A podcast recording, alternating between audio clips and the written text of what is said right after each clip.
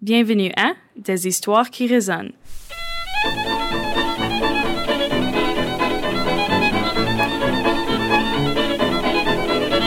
Dans cette émission, nous joignons Jean-Philippe Proux de la Société Histoire Canada en discussion avec Joseph Trivert de la Bibliothèque et Archives Canada. Ils examinent deux anciens enregistrements canadiens. À l'ombre de Lila, interprété par Georges Beauchemin, avec accompagnement de piano, et Gloria Ambrosien, chanté par des moines à l'abbaye de Saint-Benoît-du-Lac.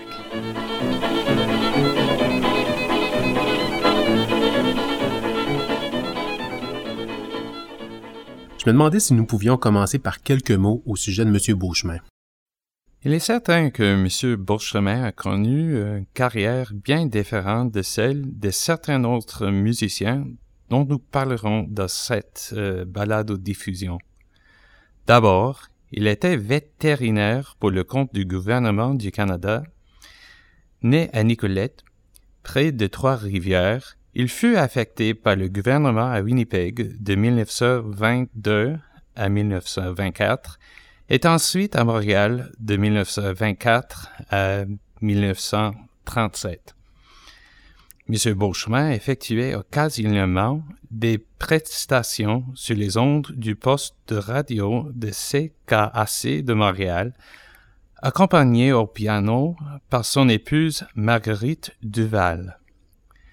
Des compagnies de disques lui ont proposé de faire des enregistrements, ce qu'il fit enfin pour la Star Company et pour His Master's Voice, Victor. Il s'est intéressé à la musique populaire et son répertoire comprend des chansons françaises populaires et des versions françaises des chansons américaines. Plusieurs de ces adaptations ou versions françaises ont été faites par Roméo Baudry, le puissant impresario montréalais. Enfin, À l'ombre des lilas est une version française par M. Baudry de la chanson Shady Tree de Walter Donaldson. Le travail de vétérinaire de Georges Beauchemin a limité sa carrière en musique en studio d'enregistrement. Il a finalement renoncé à ses prestations sur disque après son déménagement à Québec en 1937. L'enregistrement que nous allons entendre est de Beauchemin, chantant avec accompagnement au piano. Savez-vous si c'est sa femme qui joue sur cet enregistrement? C'est tentant de dire oui, mais je ne peux le confirmer de façon absolue. Il n'y a pas de note d'interprète sur l'étiquette du disque qui identifierait le pianiste sur l'enregistrement. Les seules informations que nous pouvons déterminer avec précision sont l'identité du chanteur, de celle de Roméo Baudry, responsable de la version française, et de Walter Donaldson, compositeur et parolier original. Mais par-dessus tout, il s'agit d'un enregistrement beau. On peut y apprécier la voix fluide, la production vocale sans effort et la diction impeccable de Beauchemin. Avant d'écouter la chanson, vous avez mentionné un certain nombre de choses en ce qui concerne les crédits d'écriture de chansons. Or, ici, il s'agit d'une version française créée par Roméo Baudry à partir d'une chanson américaine. Vous avez mentionné que Beauchemin a enregistré plusieurs chansons de Baudry. Pourriez-vous nous en dire un peu plus sur ce dernier? Il est difficile de surestimer l'importance de Roméo Baudry dans le développement de l'industrie du disque au Québec et en fait dans celui de la musique québécoise tout court. Monsieur Baudry était, avec son ami Herbert Berliner, le plus grand producteur d'artistes canadiens de la première moitié du XXe siècle. Il a connu une carrière musicale assez distinguée qu'il a vu occuper divers rôles, tels que critique de musique, vendeur de piano, producteur de disques et auteur-compositeur. Enfin, il a été intronisé au Panthéon des auteurs et compositeurs canadiens en 2011. C'est certainement différent que d'être un vétérinaire. Bien sûr, la vie de M. Baudry était imprégnée de la musique de son enfance. Son père a travaillé pour la Willis Piano Company à Québec et Baudry est devenu associé au magasin de musique de son père après avoir terminé ses études en musique classique. Il s'installe à Montréal en 1912 pour devenir représentant de la Star Sale Company, un fabricant de pianos de New York, et fut engagé comme critique de la musique pour le quotidien La Patrie. Il s'est bâti une réputation par la suite avec Columbia Gramophone à New York, créant une liste d'artistes québécois de renom. Grâce à sa connaissance de la musique au Québec, Baudry a été nommé directeur général de la Star Company of Canada, filiale de la Star Piano Company et branche de production de disques de cette compagnie. En plus d'être un producteur de disques, Baudry a été aussi un compositeur talentueux et polyvalent ayant à son effectif de nombreuses compositions originales dont plus de 75 qui ont été réalisés et enregistrés sur étiquette Star Records. Il a profité de l'engouement du public canadien et québécois pour les chansons américaines. Et les artistes ont enregistré plus de 150 adaptations françaises de chansons de nos voisins du Sud. J'imagine donc que A Shady Tree de Walter Donaldson était une chanson populaire au Québec. Pourriez-vous nous en dire un peu plus sur Donaldson? Il était très populaire. Walter Donaldson a été l'un des auteurs-compositeurs qui ont connu le plus de succès dans la première moitié du XXe siècle. Je ne pense pas que A Shady Tree a été forcément une de ses chansons les plus populaires pour la postérité, mais beaucoup de chansons de Donaldson sont devenues ce que l'on appelle des standards de jazz. Des chansons comme My Baby Just Cares for Me, Makin' Whoopie, Little White Lies et Love Me or Leave Me étaient interprétées par des artistes comme Nina Simone, Frank Sinatra, Ray Charles et Harry Connick Jr. Comme Romeo Baudry, Davidson fut entouré de musique de son plus jeune âge. Il a suivi des leçons de musique très jeune avec sa mère qui était pianiste et professeur de formation classique. Il a écrit des chansons pour des productions scolaires et a travaillé comme pianiste dans les Nickelodeon, films muets avec accompagnement de piano.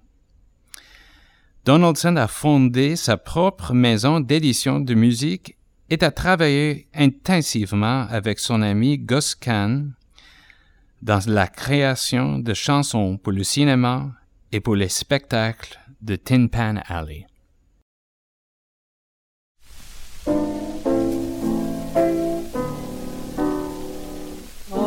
L'ombre des lilas en fleurs, je reviendrai souvent chercher un peu la paix du cœur, l'oubli de mes tourments.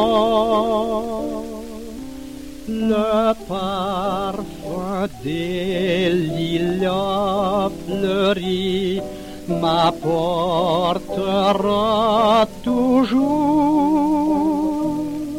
le souvenir du jour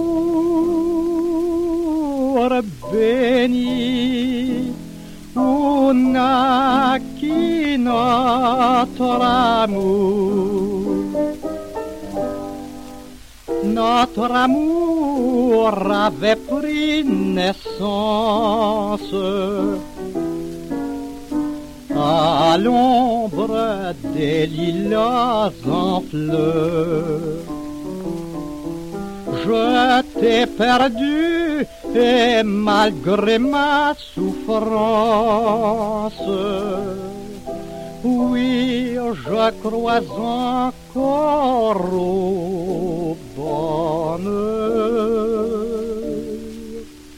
À l'ombre des lilas en fleurs, je reviendrai souvent chercher un peu la paix du cœur, l'oubli de mes tourments. Le parfum des lilas fleuris m'apportera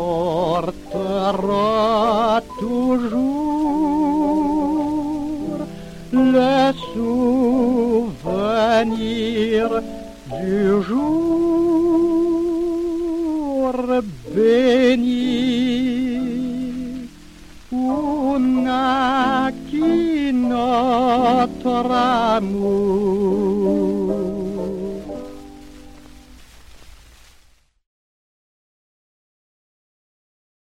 L'enregistrement complet de cette entrée dans le gramophone virtuel identifie le genre de musique comme suit. Chant christian ainsi que chant grégorien, chant clair. J'ai remarqué que le nom de cette piste est Gloria Ambrosien. Pouvez-vous nous dire un ou deux mots pour expliquer pourquoi il est identifié comme ambrosien dans le titre? Est-ce quelque chose de différent du terme chant grégorien avec lequel la plupart des gens peuvent être familiers? Je pense qu'il est préférable de commencer par le terme plus général de plein chant comme point de départ. Plein chant est le terme générique utilisé pour se référer au chant. Au chant monodique, c'est-à-dire à une seule voix des liturgies chrétiennes occidentales, et en particulier au répertoire chanté sur des textes latins. C'est un style de chant liturgique qui s'est développé dans les premiers siècles du christianisme. C'est une musique vocale normalement chantée a cappella. Monodique, c'est-à-dire une musique constituée uniquement d'une ligne mélodique, c'est-à-dire non polyphonique. Elle est modale et suit généralement une structure rythmique plus libre, ne suit pas une signature rythmique et suit souvent le rythme de la parole. Le terme chant grégorien s'applique normalement à la branche centrale du plein chant ecclésiastique occidental. Le chant grégorien est le résultat de hybridation entre le chant romain et le chant gallican. Le rôle du plein chant dans le rite de l'Église était d'aider à la récitation des prières, des hymnes et des psaumes de la messe et de la liturgie des heures. Pour en revenir au titre euh, Gloria ambrosien, je me demande s'il y a une différence dans la structure mélodique du chant ambrosien par rapport au chant grégorien. Le chant ambrosien est relié au chant grégorien, mais distinct de celui-ci.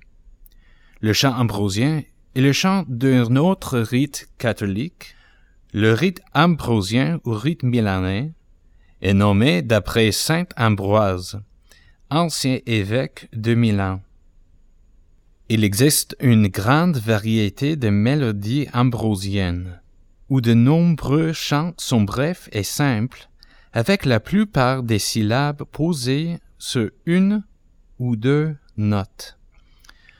Cependant, une distinction est faite entre le style mélodique du chant grégorien et le chant ambrosien, c'est que les chants ambrosiens plus longs ont tendance à être plus épais que les grégoriens et ont souvent un mouvement ondulatoire. En ce qui concerne la pièce que nous entendrons, vous pouvez constater que ce chant correspond à la description précédente de la structure mélodique, plus simple, la plupart des syllabes alternantes entre une ou deux notes. L'enregistrement est fait par des moines de l'abbaye de Saint-Benoît-du-Lac. Pouvez-vous nous parler un peu de l'abbaye? L'abbaye de Saint-Benoît-du-Lac est située à environ 40 km au sud-ouest de Sherbrooke, sur les rives du lac Memphremagog. La communauté a été fondée en 1912 par des moines de l'abbaye de Saint-Wandrille de Fontanelle en France, lorsque le fondateur Dom Paul Vanier a acquis une ferme à Pointe-Gibraltar. C'est une communauté bénédictine et comme telle, la vie à l'abbaye tend à suivre les directives de Saint Benoît. Élabora, c'est-à-dire travail et prix. Les moines cultivent et offrent des services religieux. La musique religieuse et le chant grégorien font mot de trop partie intégrante de la vie de l'abbaye et des services religieux.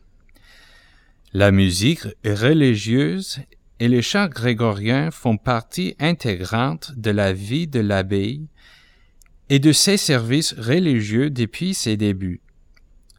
Plusieurs musiciens remarquables ont été associés à l'abbaye au cours des années, y compris Georges Mercure, le directeur musical de cet enregistrement. Mercure était un érudit notable de chant de grégorien, aussi bien qu'un chef de chœur, un organiste et un compositeur. Il a fait preuve d'un talent pour la musique dès son plus jeune âge et a rejoint le monastère de Saint-Benoît du Lac en 1923. Il a poursuivi ses études en France à la Scola Cantorum à Paris et au rabais de Saint-Ventril et Solesmes. À son retour à Saint-Benoît du Lac, il a fondé une chorale enregistré une série de disques 78 tours et a publié une étude sur le chant grégorien intitulée Rythmique grégorienne. C'est de ces sessions que l'enregistrement actuel est extrait. Dont Mercure a également mis en musique tout l'office divin et a adapté les mélodies grégoriennes à la langue française. L'ordre bénédictin suivait le rite romain. Est-il normal qu'il chante un chant ambrosien? Le Gloria ambrosien se trouve dans les livres de chants grégoriens depuis au moins de 1932. Il fait partie des chants ad libitum. Je ne pense pas que c'est exécuté souvent, mais peut être chanté de temps en temps. Une note finale. La Gloria fait partie de l'ordinaire de la messe. Il vient normalement au début de la messe et commence par les mots Gloire à Dieu, au plus haut des cieux, et paix sur la terre aux hommes qui l'aiment. Gloria